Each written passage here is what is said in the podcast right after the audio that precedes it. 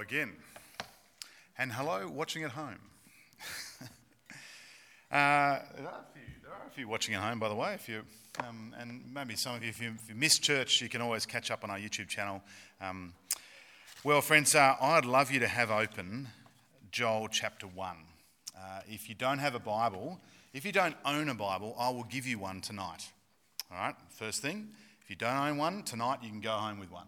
Uh, second, if you've got one on your phone or something like that, then get your phone open and look up Joel chapter 1. It makes it a lot easier to follow what's going on. And your responsibility is to make sure that I'm preaching what the Bible says. It's your, that's, that's your job. Um, you've got to make sure I'm doing the right thing. Okay, well, uh, you find an outline too in your, your bulletin. So get that out. I've given you a little map there because, hey, everyone likes maps. And um, there's a structure of an outline of Joel, the book, too. So you can follow that along. Hopefully, that'll help. We will have our um, a Q&A at the end as well if you've got any questions or any comments. How about I pray for us and ask uh, God to help us as we look at his word? Let's pray. Father, we do thank you for church tonight. We thank you that you've gathered us here together. Uh, we pray, Lord, that you would help, um, uh, help us understand your word uh, help us to understand our need for a Saviour. Uh, and we um, pray that you'd help me to be clear, help us to concentrate. In Jesus' name, Amen. Well, look, we don't know a great deal about the book about Joel, uh, the prophet Joel. We know that he had his father called Pethuel. So he's a son of Pethuel, 1 verse 1 tells us. But what we do know, we find out from the book itself.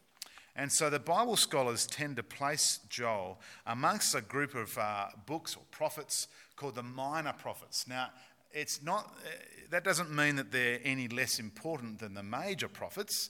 Uh, it just simply means that they're smaller. The minor prophets are smaller than the major prophets. So, other minor prophets are, for example, Hosea and Amos and, and uh, Nahum. Um, Whereas major prophets, Isaiah and Jeremiah, they're much bigger. And that's really all it is. All it is. So, one of the minor prophets, uh, Joel is mostly poetry. So, keep that in mind as we read through the book of Joel. And so, because it's poetry, it doesn't really give many hints away as to the time of writing or the historical context. Although most scholars tend to place Joel around the time of the Babylonian uh, the, the, Babylonian assault on Judah. So we're looking about 586 BC, or even the time after, the, and that was the Babylonian exile when the Israelite people were forced out of Judah, out of Jerusalem. And so we think that Joel's actually writing in Jerusalem at the time. There's a, a few hints we come across for that. In any case, the uncertainty of the date shouldn't bother, bother us, and I don't think it bothered Joel either. Because no matter what the time in history, the people of God will always be faced with crises and tough times. And it's in that context that Joel writes. How we respond to those uh, tough times is the theme of the book of Joel. So, how do you react? How do you react when things go belly up, as they say? Uh, when things go south? What do you do? You, do you despair? Uh, do you pretend it didn't happen and sort of go on living, you know, or happy or whatever it might be? Do you blame someone else? Do you blame God? Now, John did steal my thunder just a little bit, but that's okay. I'm, I'm going to continue on with your theme. Um, so, yeah, for many people, 2020 has been that sort of year, as John described. It's been a challenging year for many people. So, I thought I'd go, I thought I'd have a look through I thought I'd show you three little memes describing 2020, okay, just to get us in the mood. Here's the first one. Um, so, hmm, nice cup of tea of 2020. Uh, I can, yeah, I feel that, you know. Um, you get it in the bottom. He's, he's, poking himself in the eye if you missed that. Um, next one, yeah, quite like. Uh, this is 2020. If 2020 was a bag of chips, orange juice and toothpaste flavour. 2020. Now, this one um, I was a bit worried about when I showed this at the 10 a.m. service because the, you know, some of us have gone through this, this procedure. Um, if 2020 was a drink, what would it be? A colonoscopy prep. That's 2020.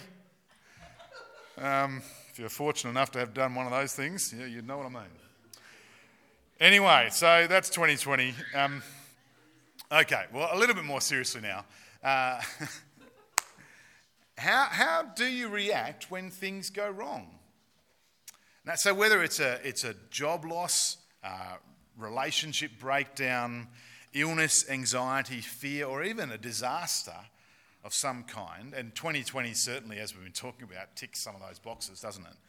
How do you respond to disaster, to crisis? And is there a purpose to this suffering?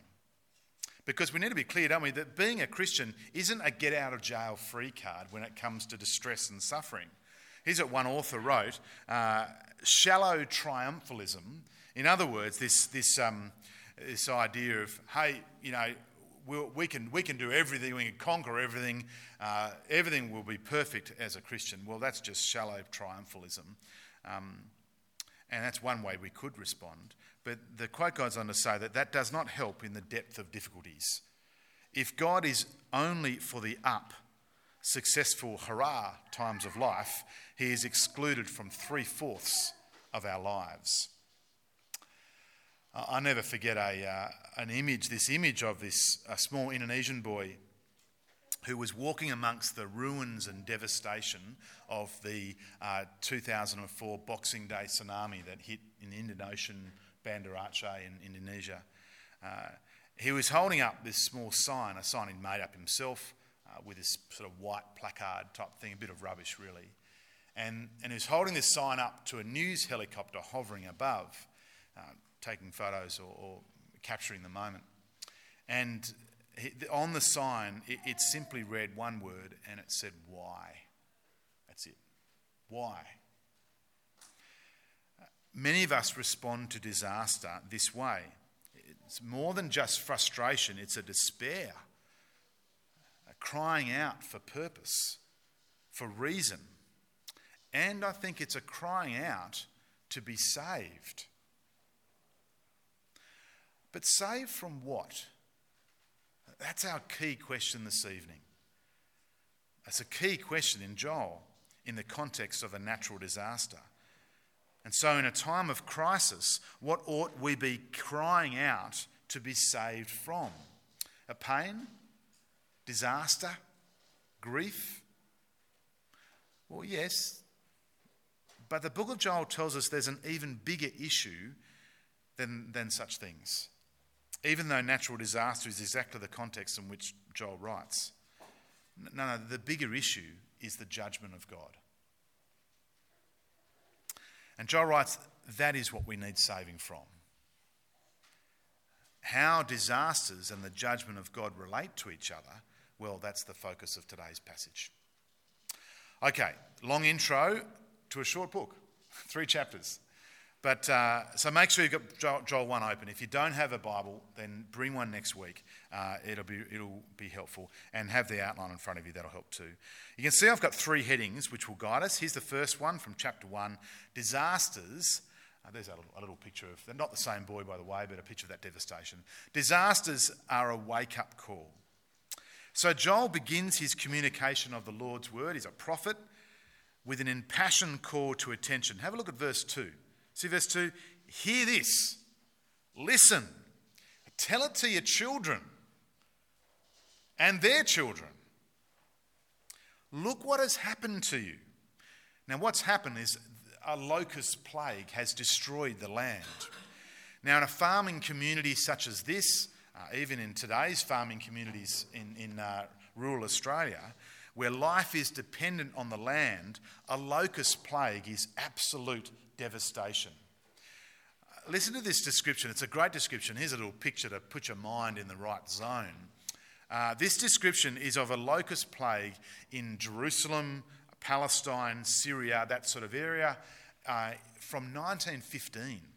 And it was recorded in the National Geographic for those history buffs. Anyway, have a listen to this. Get a feeling of what's going on and what sort of disaster uh, w- was happening. At the end of February, great clouds of locusts began flying into the land from a northeasterly direction, so that attention was drawn to them by the sudden darkening of the bright sh- sunshine. They came in enormous numbers, settling on the fields and hillsides. They lay their eggs in vast numbers. It was calculated that some 60,000 could come from eggs planted in about one metre square of soil, and that figure involved a 30% loss rate. Once hatched, the new brood started crawling across the ground at a rate of 185 metres per day, devouring every scrap of vegetation in their path. Absolute devastation. Incredible. Yet, Joel's main burden, as he writes, was not news of the locust infestation, as significant and devastating as that was. His burden as a prophet was to show the people what their reaction to the locust plague told them about their relationship to God. They had drifted from the Lord and were ill prepared to face the crisis. Have a look at verse 5. So Joel says, Wake up! Wake up! Look what the locusts have done. Let this disaster be a wake up call for you. See, like drunkards, verse 5, they were in denial. They never believed disaster could strike them. Ah, never happened to us. Disaster could never happen to us. Well, it can, and it may well do. So Joel writes in verse 8 that they should mourn. Mourn like an engaged bride, a bride to be, who loses her fiance, her fiance dies. That's what verse 8's on about. Mourn like that. And the priests, special word for the priests, those given the task to teach the word of God, verse 13, mourn at your failure. Put on sackcloth, you priests, and mourn. Wail, you who minister before the altar. Declare a holy fast. Call a sacred assembly. Summon the elders and all who live in the land to the house of the Lord your God and cry out to the Lord. You see, and now come with me to verse 14. This disaster ought to have been a wake up call, a warning, warning them of a much greater disaster heading their way. And what's that? That's the judgment of God, the day of the Lord. The locusts were a preview to the main event, a foretaste of what was coming. So, verse 15 Alas for that day!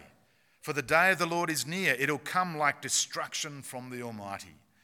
So, Joel, the prophet, his burden, as he writes, is to lift the gaze of the people from their present distress to the more awesome destruction that foreshadows and lead them to a proper response.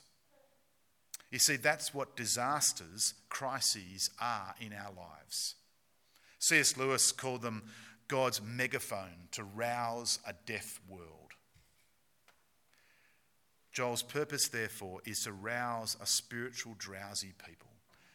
Now, friends, is that you tonight? Is that you? Is uh, spiritually drowsy? Do you need rousing? Do you need a wake up?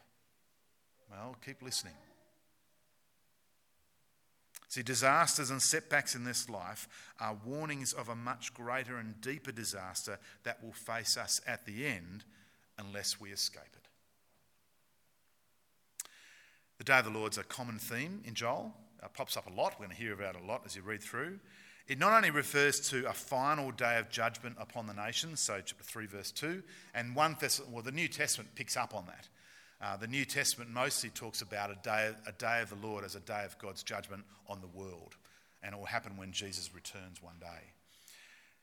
But also, back in Joel again, and some of the other prophets too, the day of the Lord refers to God's un- ongoing judgment on Israel. So both past and future. So and also instances of his intervention between Israel and the nations.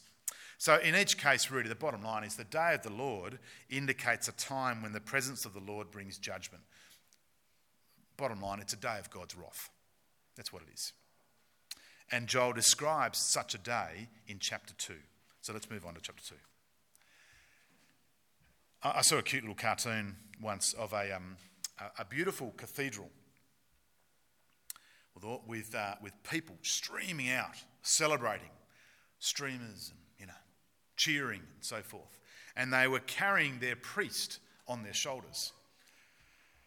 And with his surplice, that's the white thing that some priests wear. I don't wear them. But anyway, that's another matter. Um, and uh, they were, this priest was flapping in the breeze. So you can picture this this, uh, this priest being carried out with the people cheering around him. Anyway, there are two men standing off to the side. And one asked the other, watching this amazing sight, one asked the other, What happened? What's going on? And the other replied, Oh, he just said sin doesn't matter anymore. uh, you see, friends, if, if we are to read the book of Joel right, and I'm to preach it faithfully, chances are pretty slim you'll be carrying me out on your shoulders. Uh, but then again, it's not a popularity contest, is it? Contest, is it? As we hear God's word today, it ought, to, it ought to snap us to attention when we consider how we respond to tough times. Sin does matter. Sin does matter. Not just the little things, but the persistent, progressive drift away from God. Here's another quote from a, um, uh, an author I read during the week. When the heartbreaking events of life bring people to realize that they have been missing the mark, we dare not interrupt the refiner's process. God refining us through disaster, through grief, through suffering. Now, not all trouble is brought on by sin, but often trouble brings a person to realize their sin and realize they need a Saviour. Well, look, chapter 2, chapter 2 intensifies the pain and tragedy of chapter 1. So hang in there. There is good news coming, I promise, all right? Um, chapter 1, remember, anticipates a future disaster, the day of the Lord. We saw that in verse 15, which Joel, call, yeah, Joel calls the day of the Lord, and, and it must be avoided at all costs. Uh, chapter 1 speaks of a present disaster. Well, it's actually really it's a disaster in the past, I think, the, the locust plagues and how they react to it. But then in chapter 2, he uses that language of the locusts to, well, to blow the trumpet. See verse 1, chapter 2? Blow the trumpet in Zion. Sound the alarm on my holy hill. Let all who live in the land tremble, for the day of the Lord is coming. It is close at hand, a day of darkness and gloom, a day of clouds and blackness. And continue on in verse 2 a large and mighty army comes. It's an, an army like locusts, the description, swarming across the land. Matt, you read this very well before. Devouring everything in their path. Nothing escapes them. What an image. But you know what? That's not what's most shocking about chapter 2. See verse 11? What's most shocking about chapter 2? verse 11, look with me. Who's the head of this army? The Lord. It's the Lord's army. It's His forces, it's His day. Which, friends, is shocking. See, I thought God was supposed to be a cuddly, comforting grandpa, you know, that, that, I, that can be relied on when, and be there for us when I need Him. No, it's not what we read here, is it? What we read here, and we don't, we don't even have the language of God allowing the locust swarm this army. No, God will bring this disaster. I can't imagine Joel being the book of the month in the uh, devotional section in Koorong. Can you imagine that? Don't think so. Can you imagine verse 11 being printed on some of those Christian gift cards and you give it to Christmas? You know, be nice, wouldn't it? Or, or a calendar with that sort of soppy, sort of um, soft look. There it is, verse 11. Uh, actually, any verses from the beginning of Joel, really. But they do print verses from the second half of Joel. So hang in there. That's very much light rather than darkness. See, friends, we need to understand the first part of the book of Joel if we are to understand how marvelous the second half is. You can't understand God's grace without understanding God's judgment. You can't get, you'll never get God's grace if you don't understand the reality of God's judgment. You'll never get it. Joel wants the reader to understand that when we experience a setback, pain or frustration, disaster in this life, whether it's a locust plague or whether it's COVID 19, or a relation, or relationship breakdown, whatever it might be, it is a warning that we live in a world under judgment and that there is nothing more important in this life than finding a way of escape, which thankfully Joel gets to later in the book. Because just as in verses 6 to 9 of chapter 2, there is no safe haven from the charging warriors. There's no escape from the day of the Lord. Joel wants us to understand that the judgment of God on human sin is a terrible thing and it's much worse than we can imagine. God is very angry at human sin. Now, that's not a very fashionable thing to say these days. it's not something we like to talk about, is it? That God is angry at sin. But He is. It's true. Our disobedience of our Creator is a deadly serious matter. And you see, if the Bible is to make any sense to us, if it's to make any sense for you, if Jesus, if we're going to make, if we are to truly make sense of Jesus, we need to understand the seriousness of sin and of God's judgment. And so, no wonder in verse 11, halfway through verse 11, the day of the Lord is great, it is dreadful. Who can endure it?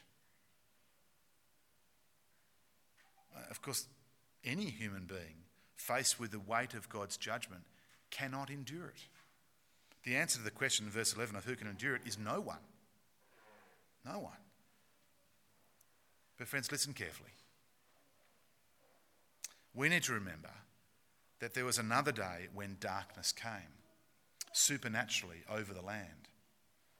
We need to remember there was a day when one human being, who is himself perfectly innocent, hung on a cross and took upon himself the full terror, the full horror and awfulness of the judgment of God on human sin that we deserve. And because Jesus did that, the weight of the judgment of God and the first half of the book of Joel, which the first half of the book of Joel forces on us so terribly, well, it may be escaped. Because of Jesus, anyone who trusts in him, anyone who belongs to him, will escape the judgment of God. Well, in verse 12, there's a very striking change. It's a bit of a hinge in the book of Joel, of an open door to what's next. It's a bit of a taste to the next two weeks, too. It's a marvellous hope. Uh, our response. So, verses 12 to 17, we'll finish here. Joel presents two challenges to the readers to escape the judgment of God. Here's the first one turn or return. And the second one is gather. So, let's look at these briefly. Joel 2 12 to 13. Have a look at your Bibles. Even now, declares the Lord. Return to me with all your heart, with fasting and weeping and mourning. Rend your heart and not your garments. That means uh, religious garments. Uh, religious things don't, don't, don't show our hearts. God wants our hearts, not some religious ritual. Return to the Lord your God. Now, the Bible word for this is repentance. We've talked about repentance a lot before, a turning away from self centeredness to God centeredness. By nature, you see, what we do, we all do it, we turn our backs to God, right? And so the escape is then to turn back to Him. That's what repentance is. We turn back to God. And as we do turn, well, God turns too. God turns from judgment to grace. Verse 13, second half of verse 13, for he is gracious and compassionate, slow to anger, and abounding in love and he relents from sending calamity. And you know the thing about repentance or, or turning to God? That is, it's a step we take. We all take, it's a definite step. We either take it to God or away from God. You can't sit on the fence. You either take a step to God or you take a step away from it. It's a step. And if you take a step to God, turning to Him, well, that's a step we, te- we keep taking. We keep turning. We keep turning, to use the words of 1 Thessalonians, we keep turning from idols to serve the true and living God. That's the shape of the Christian life. Well, there's one other response here that, that uh, I was a bit surprised when I read this through, to be honest, a while back now. Um, a response to, to a challenge, really, to knowing the judgment of God, and that is God calls the people to gather, to gather, to meet, excuse me, to meet together in repentance and to pray for mercy. It's the importance of the gathering, what we're doing tonight, church. Uh, and it's expressed in verse 16. Joel stresses that everyone should come to church, no one should miss out. Children, nursing mums, they get a special mention. Um, and newlyweds, they get a special mention too. Isn't that interesting? I don't know why those three are mentioned, but Maybe that was an issue in those days. I don't know. Newlyweds, everyone should commit to the gathering of God's people. Now, back in chapter 11 of Genesis, there was the Tower of Babel incident. The Tower of Babel was that people wanted to build a tower to make a name for themselves. It was arrogance before God. I can do it without you, God. That's typical sin, isn't it? That's what we do when we sin. I can do it without you, God. Well, um, God's judgment for the Tower of Babel was a scattering of the people. Now, church is a gathering of the people, the gathering of God's saved people. Isn't that good? Scattering is judgment, but church, well, church is a visible expression of God's gathering, God's salvation, bringing us together. Uh, you, you can't do it solo. You can't do it solo. Meeting with others is so important, encouraging each other in church. Well, friends, the rest of Joel is not so much darkness, but it's light. So, come back next week, all right? Although we got a bit of light today too, didn't we? We really did. But we needed to understand how deep is the darkness so we can understand how wonderful is the light of God's offer. Why don't we pray and then we'll have time for some comments or questions? Let's pray.